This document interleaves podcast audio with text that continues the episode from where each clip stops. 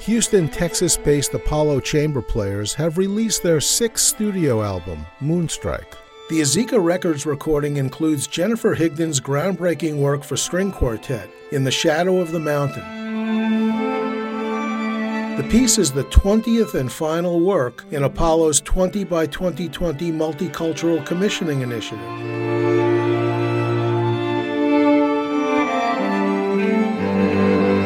Multi Grammy Award winning and Pulitzer Prize winning composer Jennifer Higdon is here with us, along with Apollo Chamber Players violinist and founder Matthew Detrick. Hi, Jennifer and Matthew. Thanks for joining us on the podcast. Hi, Max. Hi, Max. Jennifer, while composing your first opera, the resonance of the Great Smoky Mountains led you to choose Charles Frazier's Cold Mountain as the subject for your story. And you took some of the music from that opera using it as the building block for this new composition. What were some of the specific challenges going from the opera, a work that has words, to the string quartet work, which is wordless?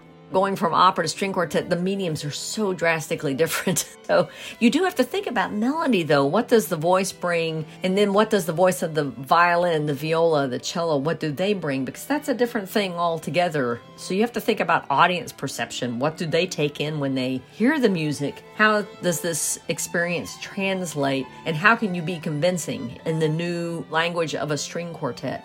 From my perspective, I feel going from the opera to the string quartet, the element that really connects them is the emotional impact and the energy. Uh, obviously, present in the opera, you know, you have many more people involved, a whole choir, the intensity of an actual human voice. We have to match that, but it's not matching it in the same way. Right. It also takes a really good string quartet to do that. It's part of the performance aspect. It's what you hope for. Jennifer, you grew up in the shadow of the Smoky Mountains, and the subject matter for this commission is heavily influenced by some of your childhood memories.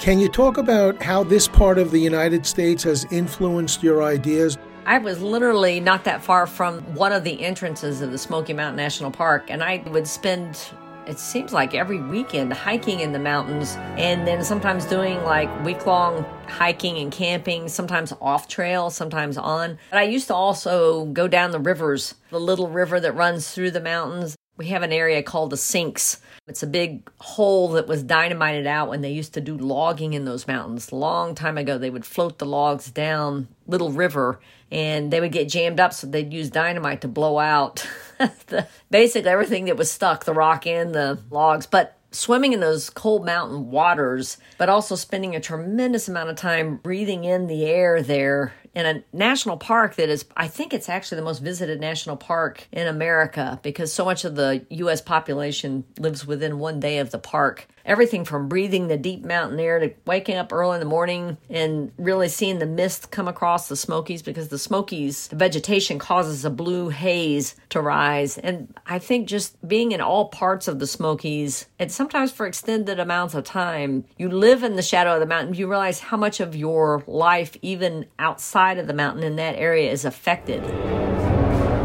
That goes for storms going across the mountains and such. I can remember hearing the storms coming in advance. I use that in the opera and I use it in the string quartet. There's actually a storm movement. It sounds pretty energetic and it's a fast moving area with a lot of rumbling thunder. Mister, Mister, over here.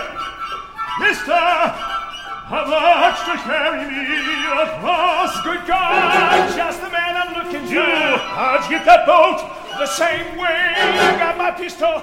Boy, those storms that come across the mountains, they're dramatic. And it's something to see the lightning strikes. East Tennessee in that area gets lightning strikes so much so that you have to have lightning rods on top of your house. But boy, it the force of those storms, I don't know if it was because of the mountains, but it's pretty spectacular. But trying to imbue that in a string quartet, for me, it was a lot of fun.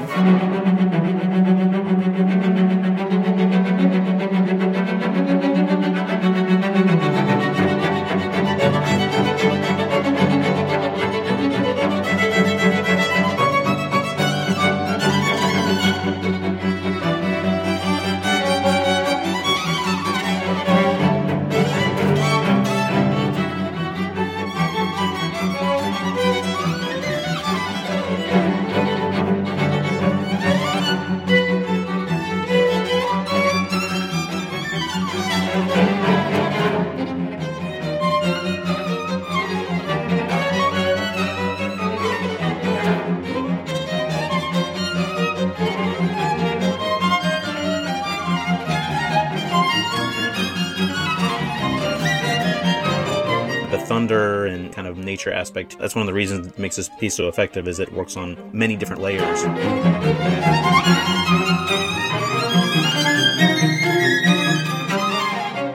You commented that the experience of writing this new piece made you remember the magic of living in the shadow of the mountain. Oh, yeah. I have not lived there since 1981. It's that far back. It's like over 40 years.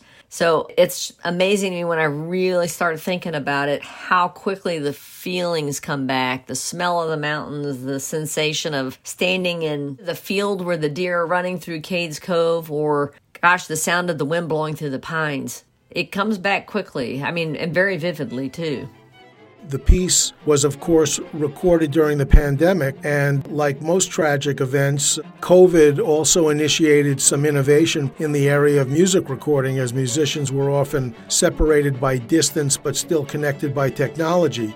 But you were all together during this recording. Yeah, that's right. You know, it's interesting. I realized when I went in to do the recording that I think, Matt, you were the only person I'd met in the quartet at that point. Is that correct? I mean, I'd seen you on video, but I think so.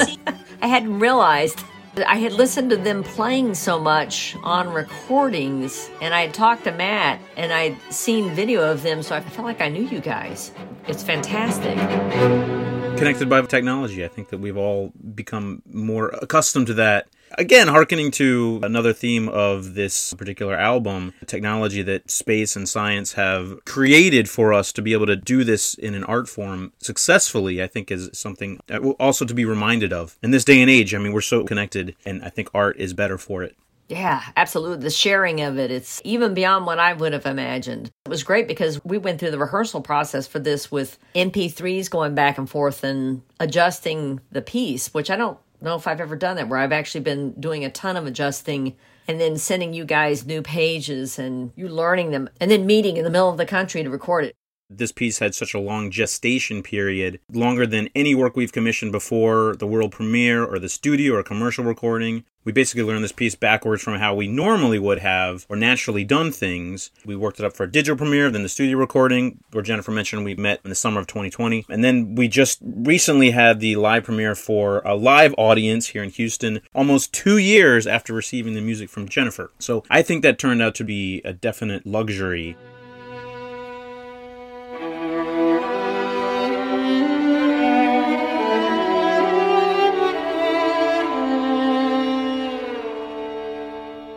Get to see a piece mature over such a long period of time. Our system is not set up that way. So to have it spread well over a year, my gosh, almost two, it seems like, is a pretty stunning thing, actually, because I imagine for a string quartet, it's a little bit like the first time you do Beethoven and then you go back and you do Beethoven down the road, and it changes every time you do it, even if it's an established piece of music. But with a new piece of music, we never get to do that. So this was a completely different level of experiencing the music for me as well in the creation of it, but I think also in the way it sounded as it went along in the process from rehearsal to recording to the live performance. When I think about it now, it's a fascinating kind of read on the process of creativity, both as the person who's making it happen on the page and the people who take it from the page and carry it out into the world as sound waves. The string quartet is one of the most intimate of instrumental forms. This piece happened to be for string quartet at just the right time.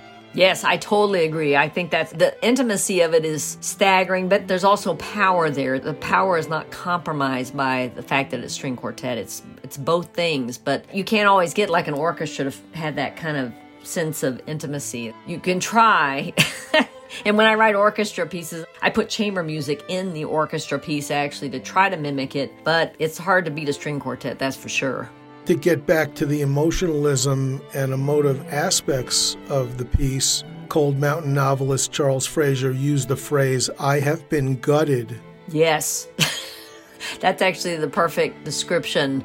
Oh boy, yeah. I can remember when I was writing the opera, there were times where, yeah, I just wept because I was following the characters, and when some of them had to die, it was so hard writing it. And as a consequence, when we get to parts of the string quartet, I still can feel a lump come up in my throat. The ending of the quartet has so much emotion to me because it represents a part of the opera that really addresses loss.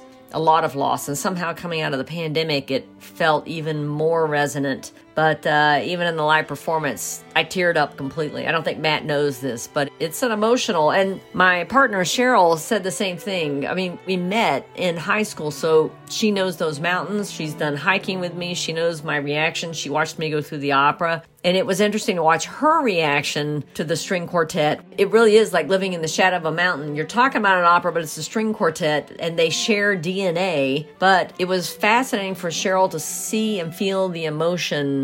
I feel it because I lived with the characters in the opera. So to have the string quartet music kind of coming up, and especially at the end, it's such a poignant moment trying to hold it together during the performance. They played so beautifully that I just got completely teary. I got a huge lump in my throat. I thought, boy, I'm glad that I spoke before the performance.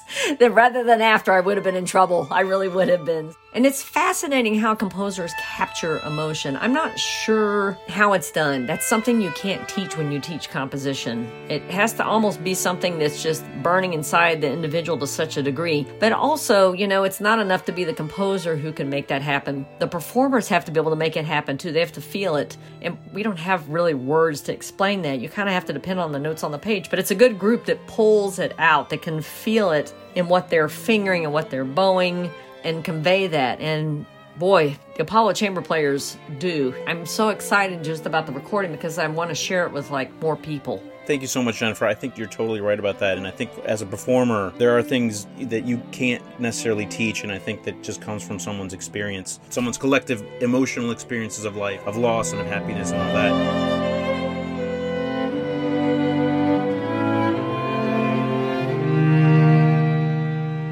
Found this PBS NewsHour interview with you, the librettist talks about that particular phrase. I've been gutted. You know, this is before the pandemic, before so many things that have happened in the world today. It goes from the opera, it's in the original book, Frazier's book, and it's in the opera, and I think it's also in the ethos of the string quartet. Having a mask on for a lot of the time when we were performing this and recording it, it was easier for me to hide my feelings.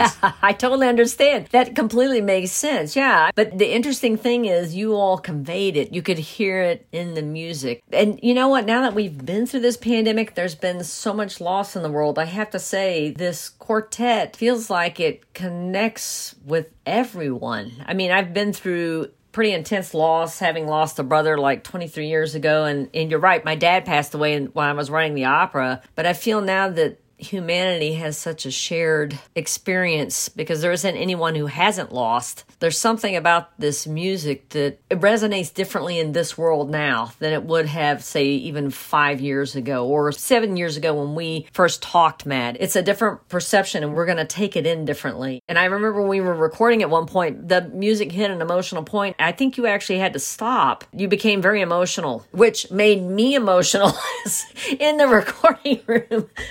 I'm sure that Alan, our producer and engineer, was thinking, what's going on here? But the God, that's the gift of music. Yeah, that's right. You know, not to be too macabre, but that gutted phrase, I think we have all been collectively gutted by the pandemic, by other current events, political strife, unrest, the war in Ukraine, the hostile takeover of our government. I think all that just like has compounded collectively, and we're all still trying to work through that.